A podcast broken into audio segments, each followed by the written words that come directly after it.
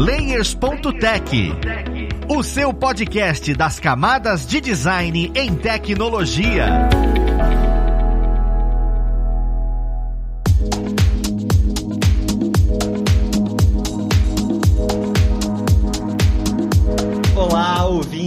Eu sou o Luiz Lima, designer e professor aqui da plataforma Lura, e vamos para mais um Layers.tech, o seu podcast das camadas de design em tecnologia. No papo de hoje, nós vamos falar sobre a criação de um card game, esse card game chamado Bora Time. Eu acho que eu falei certo, mas a gente vai conversar com os criadores para entender como é que a gente consegue desenvolver isso daí e entender melhor sobre isso. Então nós temos aqui como convidado o Washington Haik, ele que é artista visual na Rogue Snail. Seja bem-vindo, Haik. Valeu, valeu, Luiz. E aí, galera, chegando. Juntamente com o Raik, nós temos aqui também uma figurinha marcada, alguns já conhecem, para quem acompanha a gente, que é o Lucas Loyola. Ele que é designer e ilustrador e fez parte da criação também desse card game. Seja bem-vindo, Lucas. Fala, Luiz. Fala, pessoal. Bora aí. Eu tô aqui de novo, né, para mais um. Juntamente com essas duas pessoas, nós temos um que é um pouco diferente dessa área que a gente atua, né, que é o Afonso. Ele que é primariamente cientista político, por consequência do card game, é o game designer. Olha que interessante. Seja bem-vindo, Afonso. E aí, boa noite, Luiz. Boa noite todo mundo aí. E bora time. Isso aí, bora time. Falando nisso, né, é, eu já queria entender um pouquinho melhor o que que é o Bora Time, porque eu falei aqui, a gente falou, ah, não, é um card game e tudo, mas o que que é de fato, né? Como é que ele funciona, pra gente poder se localizar melhor e todo mundo que estiver escutando a gente, entender sobre o que a gente vai falar, como é que foi a criação disso. Então, o que que é o Bora Time? O que que é esse jogo? Só dar um adendo que esse papo aqui, Luiz, de todos os outros podcasts que a gente fez, acho que vai ser o papo mais, caraca, eu acho que entre amigos de todos.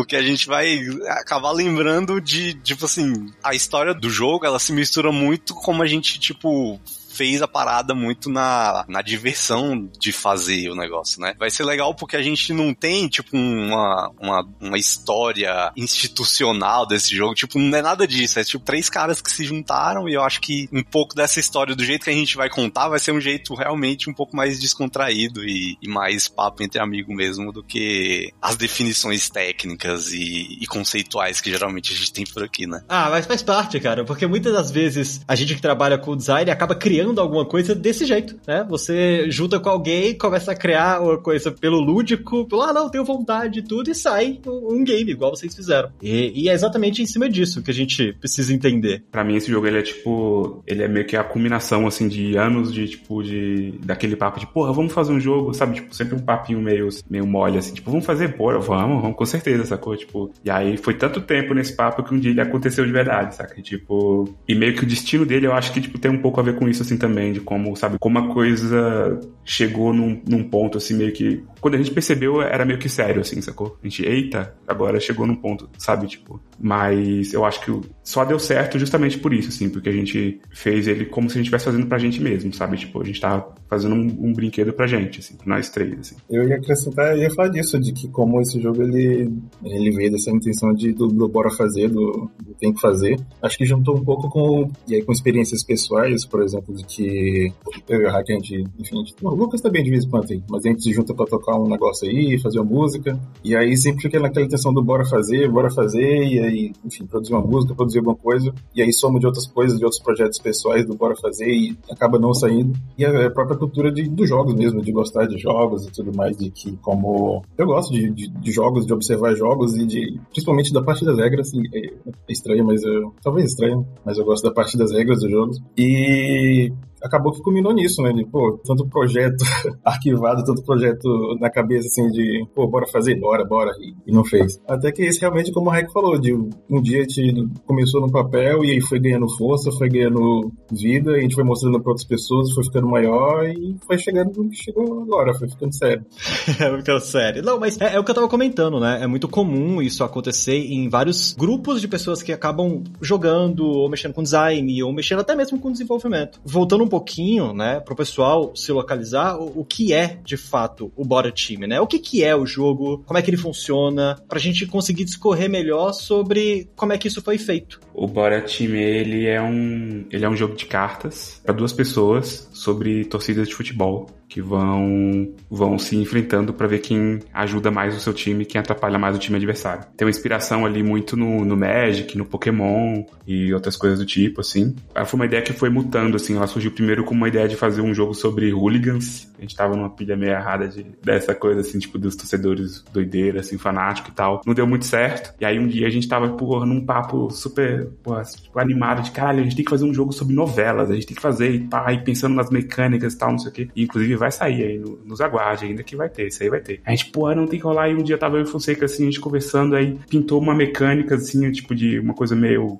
de, meio cabo de guerra e tal. A gente foi lá pra casa, a gente testou, assim, a gente olhou pra parada e falou, pô, esse aqui é o jogo de torcidas que a gente tava tentando fazer dois anos atrás e não rolou. É isso aqui, sacou? No primeiro protótipo que a gente fez, a gente deu de cara com o gameplay da parada, tipo, e, tipo, foi a coisa que a gente, no tempo todo de desenvolvimento, a gente começou a desenvolver em 2014, no final de 2014, de lá pra cá, esse, esse pedaço que a gente prototipou na primeira noite nunca mudou. Foi um negócio que a gente deu de cara, assim, tipo, tem umas coisas assim, né, tipo, no desenvolvimento. Às vezes você tem que dar de cara com uma coisa, sabe? Tipo, e falar, caralho, e, e partir daí. E aí, assim, eu, ilustrador, Fonseca mestre aí, cientista político e tal. Lucas entra depois também, pô, designer e tal. Tipo, a gente não tinha, sabe, tipo, tinha um, alguma proximidade com jogos, mas mais como jogador, assim, não como desenvolvedor. E aí foi muita, muita paixão envolvida aí, mas a gente vai chegar lá. É, e quando eu entrei no projeto, eu vou falar que eu nunca tive experiência, né? Eu acho que o Raik e o, o Afonso acabam, eles jogam RPG desde muito tempo. Eu já, já tive algumas experiências, mas nunca considerei nenhum um jogador efetivo, assim. E eu entrei muito como um sei lá, um advogado do diabo, né? Porque eu sempre ficava forçando as ideias e estressando elas para ver se elas passavam realmente. E, e acho que o meu papel, trazendo muito da minha bagagem como designer, era sempre pensando, tipo, putz, eu nunca, nunca fui esse jogador assíduo. Como é que esse jogo vai conquistar alguém como eu, sabe? Então eu ficava muito nessa de tipo, vamos simplificar isso, bora tentar um atalho de repente, ou esse pedaço do jogo de repente tá, tá tendo uma curva de aprendizado muito maior. Então eu acabei entrando na, na parte de desenvolvimento muito nessa, nessa parte de tipo, de um olhar um pouco mais de, de leigo mesmo.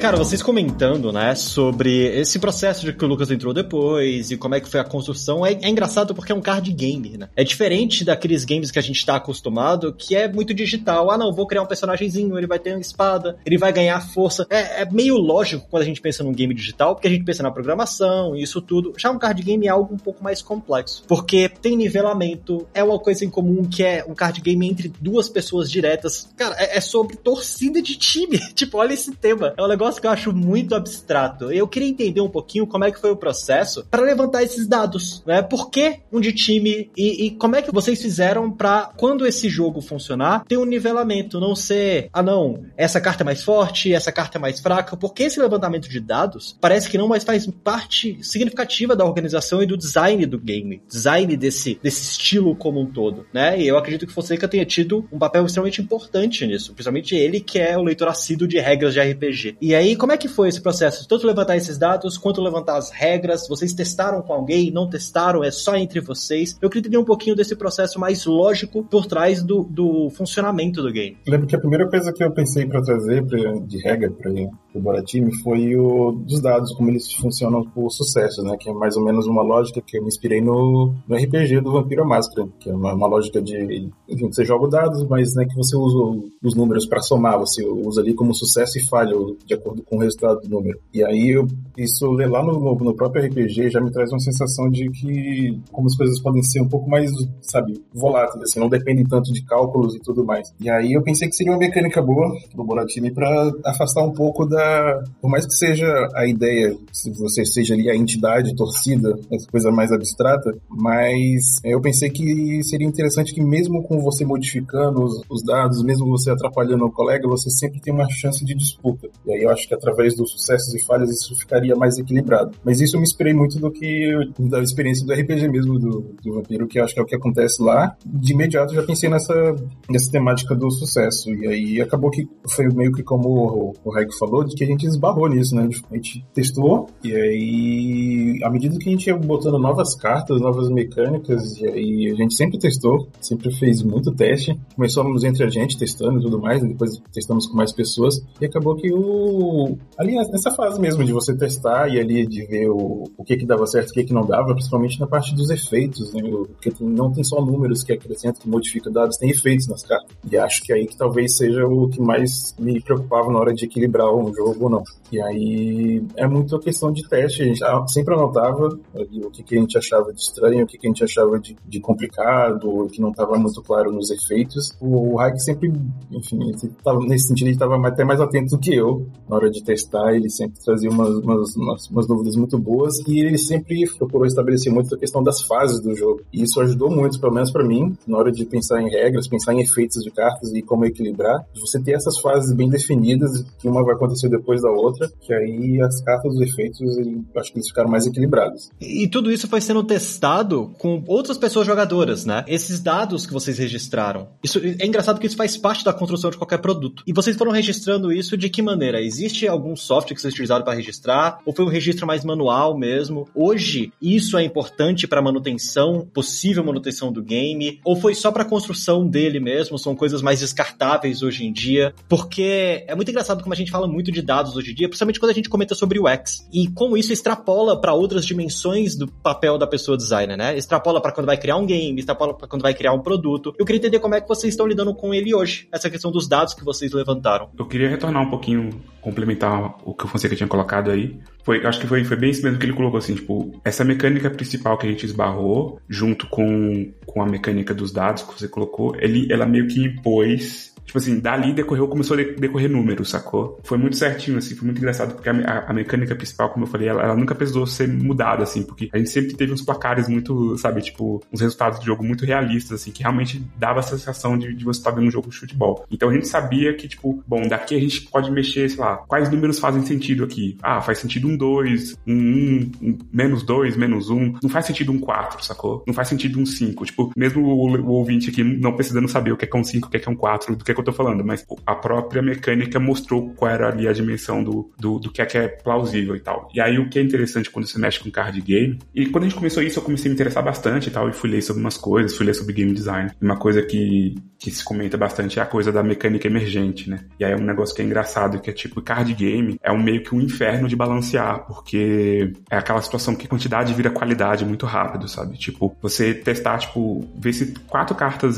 tipo, sozinhas fazem sentido, é diferente de você ver se quatro cartas fazem sentido em conjunto, sacou? Nosso jogo tem 120 e tantas cartas, sabe? Tipo, e aí as combinações, assim, são, tipo, isso é uma coisa que é legal, assim, tipo, a gente tem certeza que você nunca vai ver um jogo de Boratimê diferente, igual ao outro, sabe? Tipo, ninguém vai jogar dois, duas partidas de Boratimê igual, assim, tipo, ever, sabe? Tipo, porque a, as combinações são realmente muito diferentes. A gente teve meio que a sorte que foi um, foi um processo muito, muito, assim, extenso, e aí, como eu falei, em algum momento a gente percebeu que, eita, a gente precisa de uma planilha aqui, a gente criou uma planilha. Aí daqui a pouco a gente, eita, seria bom o Lucas já com um pouco mais dessa visão, assim, né, de, de quem tá acostumado a trabalhar com, com cliente e tudo mais, o Lucas, pô, a gente precisa fazer um formuláriozinho aqui para quando a gente levar nos eventos e fazer playtest com as pessoas, pra gente perguntar para elas, e, e, e, o que é que a gente vai perguntar, sabe? Quais são as perguntas que são relevantes, quais são as perguntas que não são. E tem toda uma questão também, assim, às vezes, de, tipo, de controlar expectativas, sabe? Porque o nosso jogo é um jogo que envolve muita sorte, apesar de ter muita, isso é muito engraçado, assim, tipo, tem uma diferença muito grande você jogar o jogo sabendo como ele funciona, tipo, sendo um, um jogador expert, e você só jogar as cartas e, tipo, e, e, e, e torcer, sacou? Às vezes dá certo, mas, tipo, você quando sabe, você tem uma, uma margem ali de manobra, sabe? Mas ainda é um jogo que envolve muita sorte, e isso não, não necessariamente é uma coisa que, tipo, que a comunidade de board game gosta. Isso, inclusive, a gente pode tocar no assunto depois, assim, porque a gente, Fonseca um pouco menos, mas eu e o Lucas, a gente, tipo, quase nenhuma experiência com board game, assim. E o engraçado é, eu tinha quase nenhuma experiência com futebol. Então, assim, foi muito massa, tipo, ver o Fonseca que manja e o Lucas que manja também pra caralho, assim. Pra gente, pra nós três, assim, sempre tinha alguma, alguma área que, sabe, que o Lucas falou, ah, eu tava vivendo como, sabe, como a pessoa que, tipo, que não consome isso. Eu tava, também tava vendo como uma pessoa que não tá super ligada no futebol, super ligada nos, sabe, nos os acontecimentos todos. Então a gente meio que a nossa própria composição, a própria composição do nosso time meio que deu uma balanceada no jogo, sabe? Tipo, de certa forma, porque o Lucas tava pensando ali, tipo, da, né, esse ponto de vista, eu tava pensando já no, nesse ponto de vista da pessoa que não joga,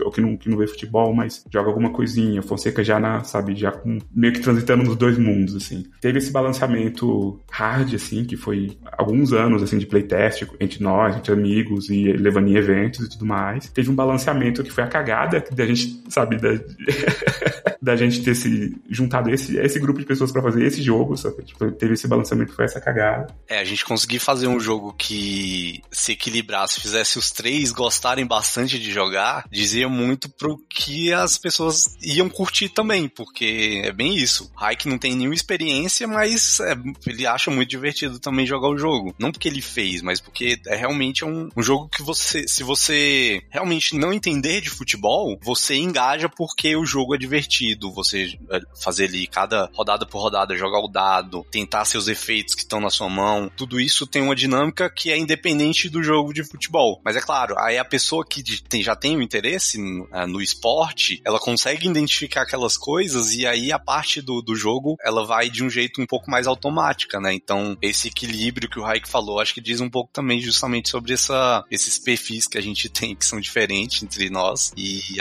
acabou expandindo, né? Essa, essas possibilidades de, de diversão para quem realmente ou não curte board game em geral ou também não curte futebol, sei lá. Eu acho legal escutar o processo, vocês comentando, porque assim, às vezes a gente pensa, quem olha o produto final, fala, não, eles sentaram uma noite, fizeram, no dia seguinte estavam ali. E quando a gente vê o processo, como é que foi esses testes, em evento, eu nem imaginei vocês em evento para testar em evento. Isso é muito importante ver como é que o produto foi criado. E uma coisa que eu tenho dúvida é, vocês escolheram um game de carta, né, um card game e tudo, e assim, é físico. Como é que lidou isso? Como é que foi achar uma produtora ou alguém para poder imprimir, vocês imprimiram, existe o deck, sabe? Porque também é uma escolha complicada. Quando você vai olhar e falar, olha, eu vou fazer esse produto e esse produto ele vai ser físico, o alcance é diferente. Eu queria entender como é que foi essa escolha, como é que foi esse processo para vocês de dar vida, depois de tudo que vocês construíram, de temas, de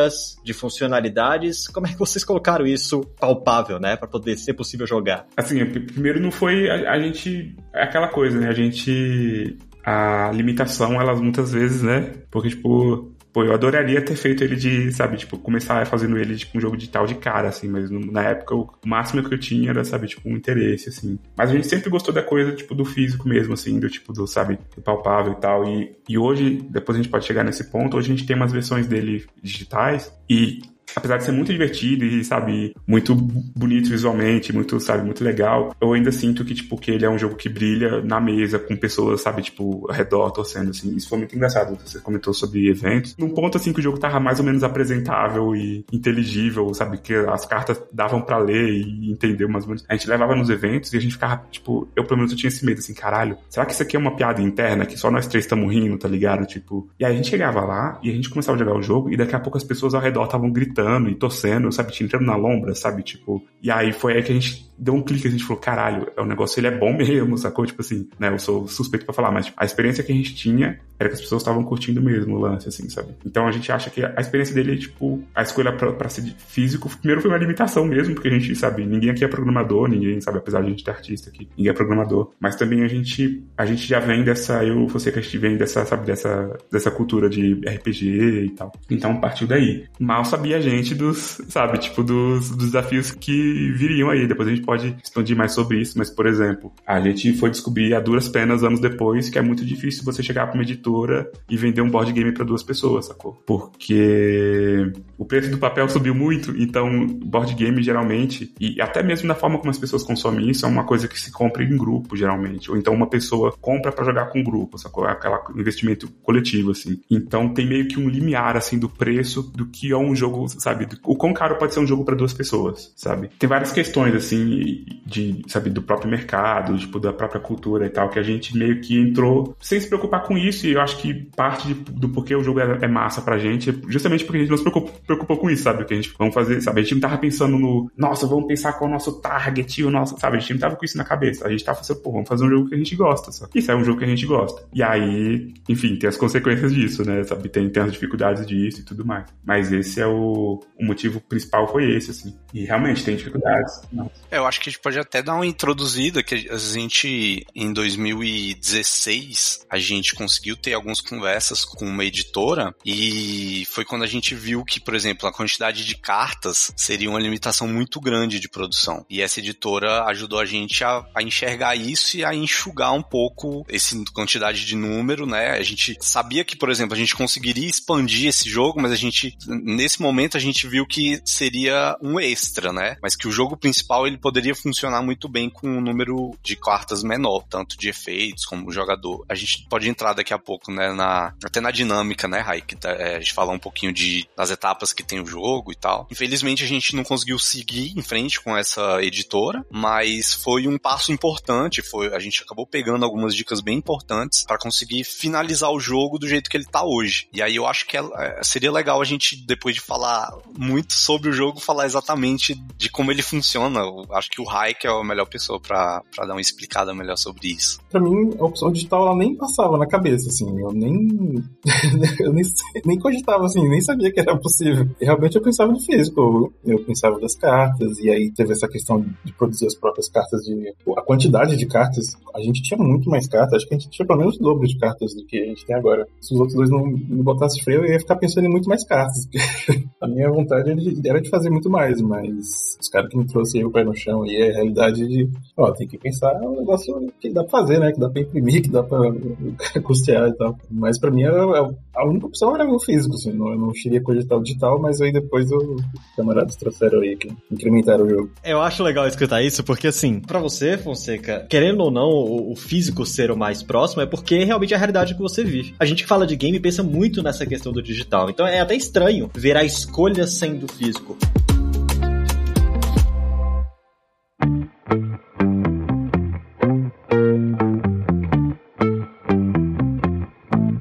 Raik ter comentado que, cara, foi limitação, casa muito com o episódio que eu gravei recentemente, inclusive, falando sobre soluções criativas para vídeo, que às vezes a limitação é o que traz a solução criativa. E querendo ou não, como o Raik comentou, por ser um jogo de carta, a presença, né, pessoal faz muita diferença no ritmo do jogo. Aquela pessoa falando, como o Raik comentou, pessoas vibrando. É, é muito diferente a gente jogar um, um card game. Jogar Uno ao vivo e jogar Uno na internet são coisas completamente distintas distintas, sabe? Jogar truco. Se você joga truco ao vivo, você bate na mesa. Na internet você não vai fazer isso. Existem coisas completamente diferentes. Então faz sentido a, a percepção e a experiência do jogo ser diferente nessas escolhas. Então foi uma, assim, uma limitação feliz. Porém, querendo ou não, tem que ter alcance, né? E o Raik disse que, olha, nós chegamos a conseguir levar isso pro digital. E, e, cara, isso é maravilhoso. Eu queria entender como é que foi esse processo. Como é que foi, ah não, a gente conseguiu fazer o card game, só que a gente precisa levar pro digital. Afinal, a gente tem limitações para distribuição, mas eu quero distribuir.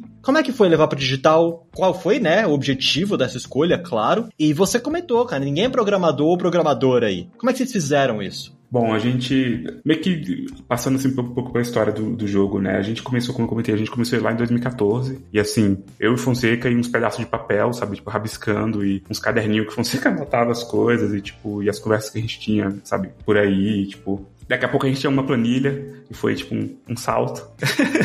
E daqui a pouco a gente estava pô, fazendo formulário, levando para os eventos, daqui a pouco a gente estava conversando com uma editora. E foi muito doido isso, assim, porque foi meio que essa, essa transformação, né? Da, da brincadeira pra coisa do tipo, caralho, isso aqui pode ser um produto mesmo e tal. E, tipo, e aí apareceu essa preocupação do alcance, né? Isso foi em 2018, assim, a gente tava. Eu tava terminando de ilustrar as cartas principais, assim, porque o, jogo ele passou por um processo muito engraçado. Tipo, como a gente deu de cara com o core gameplay da coisa, a gente não teve que ficar sambando atrás do sabe, tipo, do principal do jogo. A gente deu de cara com o principal do jogo, o jogo tava divertido, tipo assim, já, em princípio ele já era divertido e a gente começou a rechear ele com coisas, tipo, colocar coisas ao redor, e foi colocando mais coisa ao redor, e foi colocando mais coisa ao redor, até que o momento tipo, eita, agora a gente tem que dar uma enxugada aqui. Aí foi me enxugando, foi me enxugando. Então, essa editora, a primeira coisa que ela fez foi fazer a gente meio que fechar num, sabe, naquele mínimo produto viável, assim, sabe? E a gente, pô, fechamos um mínimo produto viável, começamos a ilustrar, mudamos, pô, mudando a arte gráfica, mudamos, a, mudamos um pouco a, o, o design e tal, Lucas arrebentou nisso. E aí acabou que a gente não,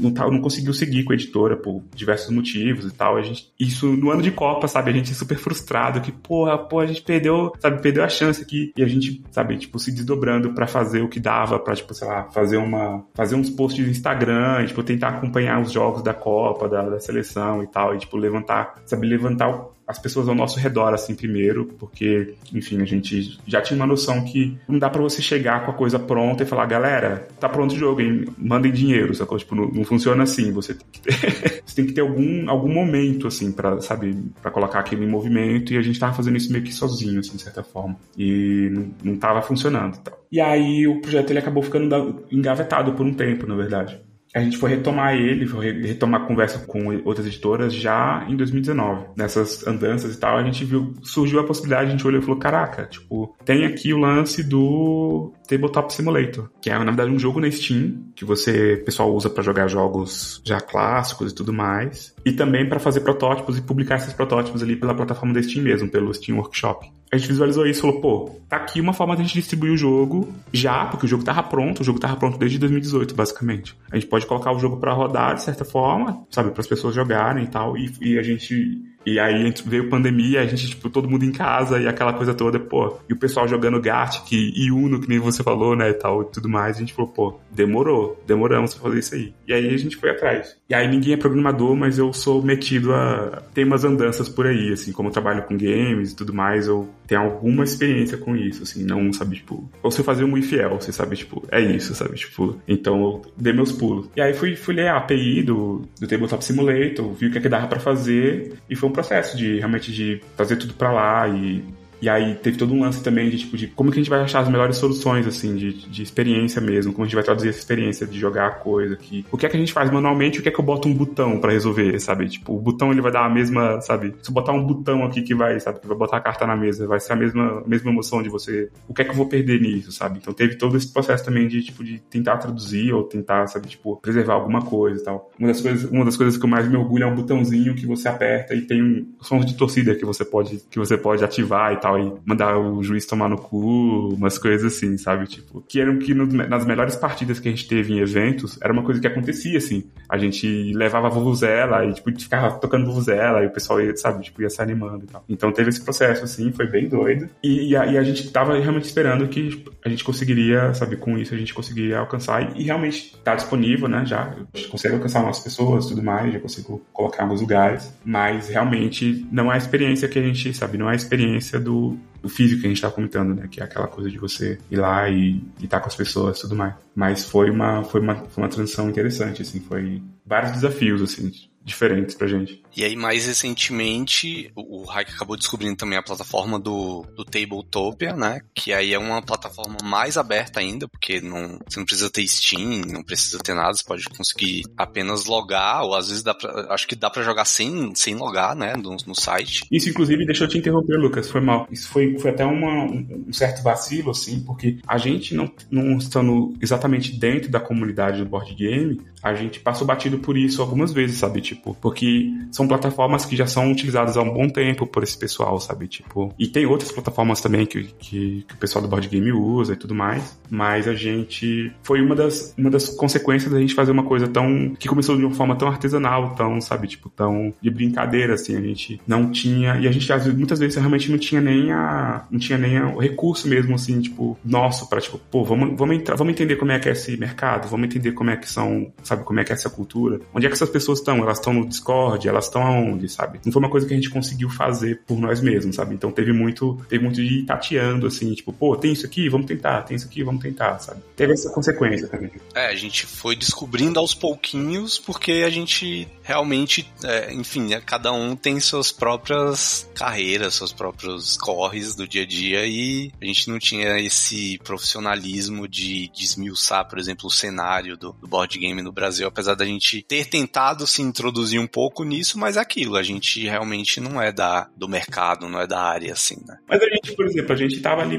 tava entrando, por exemplo, tem uma plataforma brasileira que é o Ludopedia, que é meio como se fosse alguém, se você já procurou algum board game na sua vida no Google, você deve ter esbarrado no Board Game Geek, que é um site super enorme e tudo mais, que é tipo como se fosse uma, um repositório gigante, assim, de informação sobre jogos, e, tipo, desde sempre, assim, sabe? E aí tem essa versão brasileira que é a Ludopédia, e você tem, você tem informações sobre jogos, tem, o pessoal, os jogadores dão nota, fazem reviews e tudo mais, e eles meio que anualmente eles fazem um censo para saber qual o perfil dos jogadores, o que é que eles, como que eles estão jogando, como que os grupos se organizam, qual é a faixa etária, qual é, sabe, tipo, então teve um momento que a gente realmente até se debruçou sobre isso, assim, e, e, olhou e tal, mas o jogo já tava feito, sabe, tipo, não foi uma coisa que a gente olhou para tomar a decisão sobre o jogo, foi uma coisa que a gente olhou para tentar tomar uma decisão de como botar o, o, jogo no mundo, assim, mas já com a carruagem andando e, tipo assim, teve que escalonar a coisa pra nossa, pra nossa capacidade de agir mesmo, sabe, tipo, no, no momento. Cara, eu tô vendo aqui, tem dentro do site do Ludopedia, vocês já com as avaliações, com a descrição do jogo. Cara, o fato de ver vocês fazendo isso de maneira tão independente, é, assim, dá um gás, sabe? Pra gente tentar construir aqueles nossos projetos que a gente fala, ah, eu não vou fazer porque é muito difícil. Fala, olha aí, como é que a gente consegue ir pra frente. Eu acho isso magnífico e, assim, não é um projeto simples, na real, né? A experiência de construir o produto, como vocês estão falando, é bem complexo. Vem de, desde 2014, 2016. E, assim, eu queria entender entender hoje, com a maturidade que vocês têm, olhando para trás, o que, vocês mudariam dentro desse processo de construção? O que que hoje vocês olhariam e falariam, cara, eu faria isso diferente, eu acho que traria uma coisa mais significativa, ou, ou vocês fariam da mesma forma? Eu queria entender um pouquinho o que, que vocês adquiriram com essa experiência de fazer o game. Eu vou, eu já vou dizer que eu acho que eu não mudaria nada não nesse processo, pelo menos para mim. Eu acho que foi um aprendizado, assim, aprendizado da porra fazer esse processo aí, tanto no,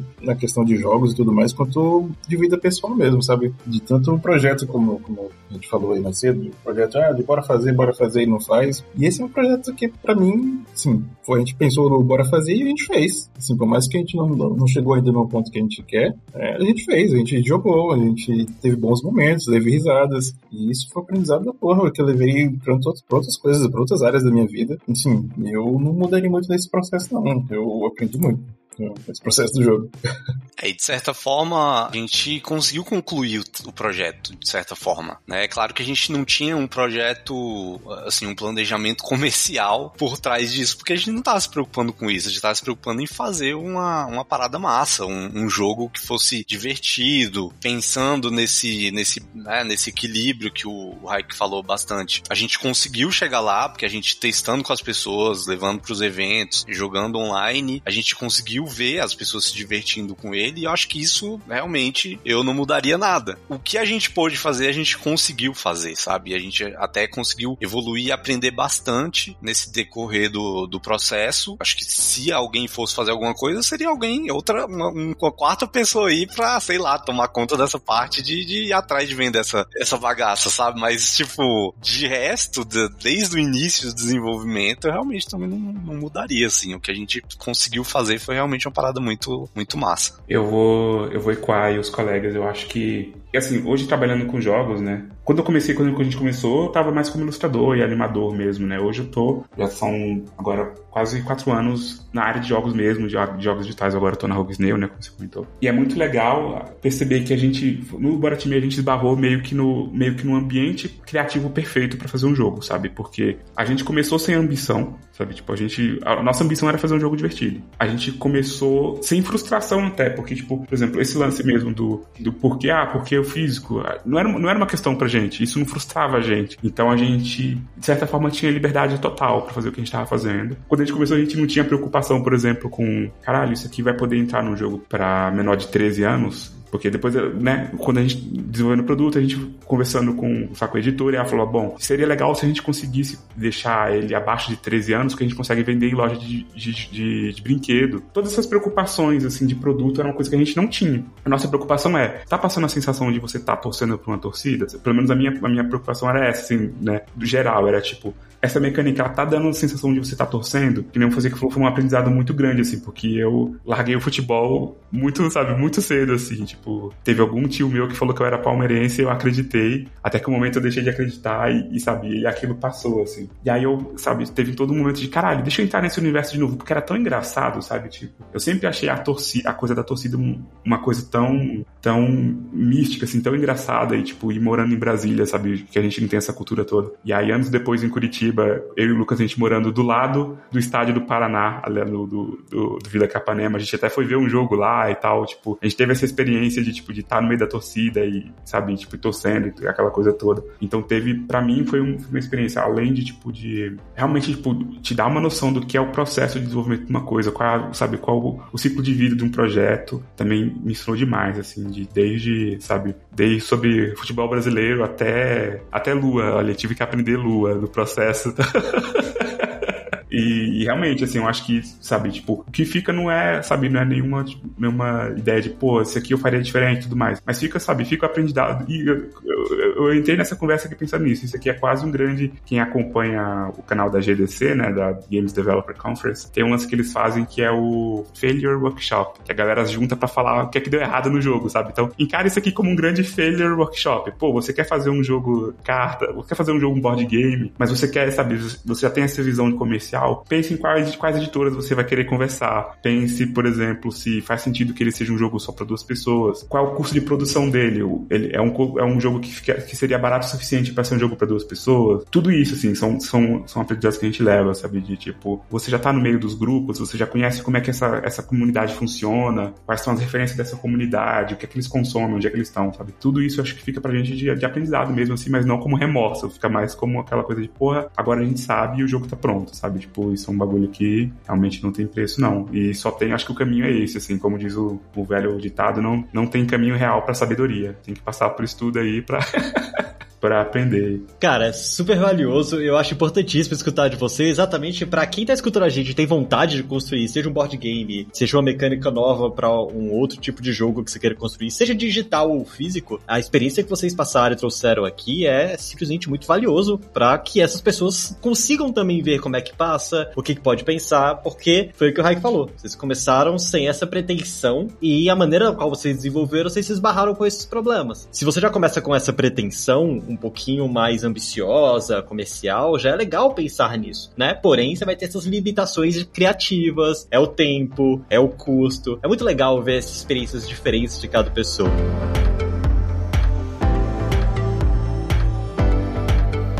Pessoal, é assim, tem muita coisa, a gente consegue falar muito sobre o game, consegue falar como é que ele funciona, um monte de coisa, mas realmente nosso tempo acaba sendo um pouquinho limitado. E eu agradeço muito a presença de vocês. E vou abrir esse espaço pra gente entender como é que eu alcanço mais esse jogo e alcanço mais vocês. Então, primeiro, se eu quero conhecer melhor sobre o Bora Time, ver esse jogo que, olha só que interessante, um jogo brasileiro, né? Criado aqui e é um board game que eu não tô muito nessa comunidade, então para mim é até novo, é interessante te conhecer. Como é que eu consigo achar as informações sobre ele, ver como é que ele funciona? Eu consigo ter acesso ao tabletop? Como é que tá isso? Então, eu até vou aproveitar para divulgar, mas também convidar o jogo. A gente tem ele na, na plataforma do Tabletopia. Então, você que tá ouvindo aí e curtiu a ideia do jogo, quer saber como ele funciona, pode procurar a gente. O nosso Instagram é Bora Time Oficial, tudo junto. Aí a gente tem o perfil no, na Ludopédia, você buscar lá por Bora Time Ludopédia Ludopédia, você consegue achar nosso, a página do jogo lá no Ludopédia. Você também pode imprimir, caso você queira. No nosso site, você consegue entrar, baixar, se cadastrar lá e baixar o print play. Então, se você quiser, por exemplo, ter a sensação física ali de, de imprimir o jogo e testar ele com seus amigos fisicamente, você consegue fazer o download dele. E, assim,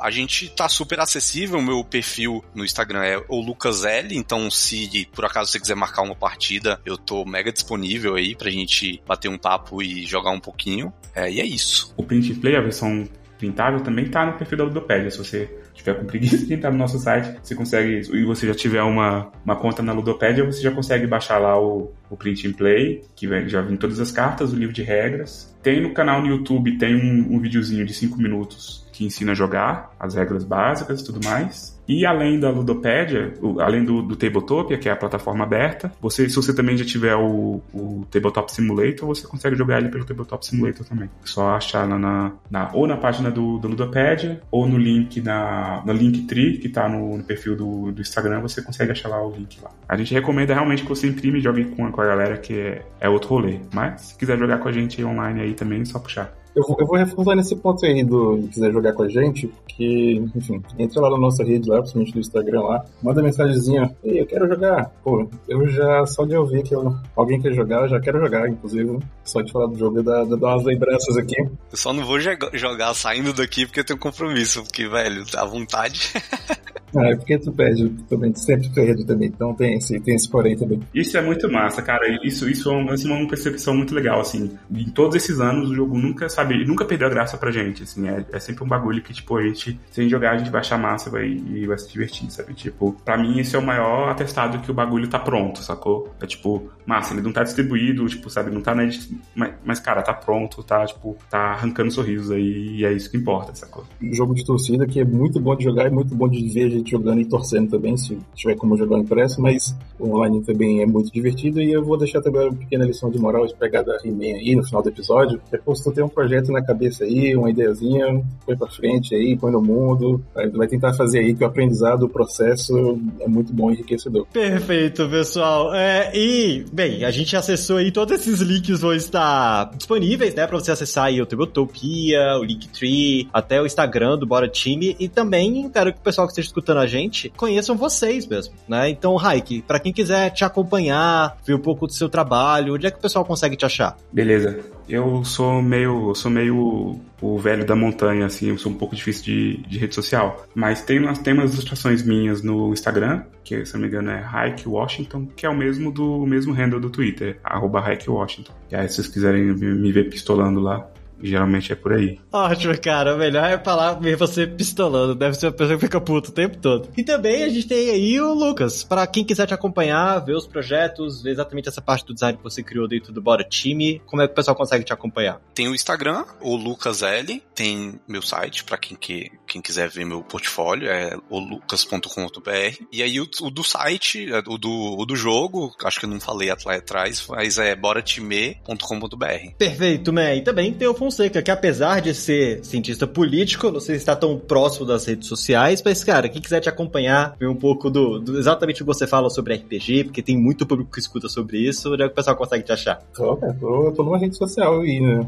falando de política e rede social, tem que ser na rede do ódio, que é o Twitter. É lá que você me encontra. Tem um perfil lá, o Fonseca HCSX. Lá você vai me encontrar falando um pouquinho de política e um pouquinho de Bahia, que é meu time. É, o Fonseca, ele vai estar lá sempre narrando os jogos do Bahia pelo Twitter. Bahia e política, meu Twitter é isso. Mas tá convidado aí quem quiser. Muito legal. Pessoal, mais uma vez eu agradeço muito a presença de vocês. E mais uma vez eu agradeço a presença de vocês, ouvintes que estão com a gente aqui até este momento. E vou lembrar, fazer aquele pedido de sempre que é dê uma avaliação no seu agregador favorito para que a gente difunda esse tema para você que quer começar um projeto, desenvolver um projeto. Essa é uma experiência maravilhosa. Tem aqui pessoas que construíram um projeto de maneira completamente lúdica e despretensiosa. E tem o jogo jogo completo aí que pode jogar e se divertir. Então é muito interessante tudo isso. Mas é isso, nós vamos ficando por aqui. Um abraço e até o próximo Layers.tech. Fui!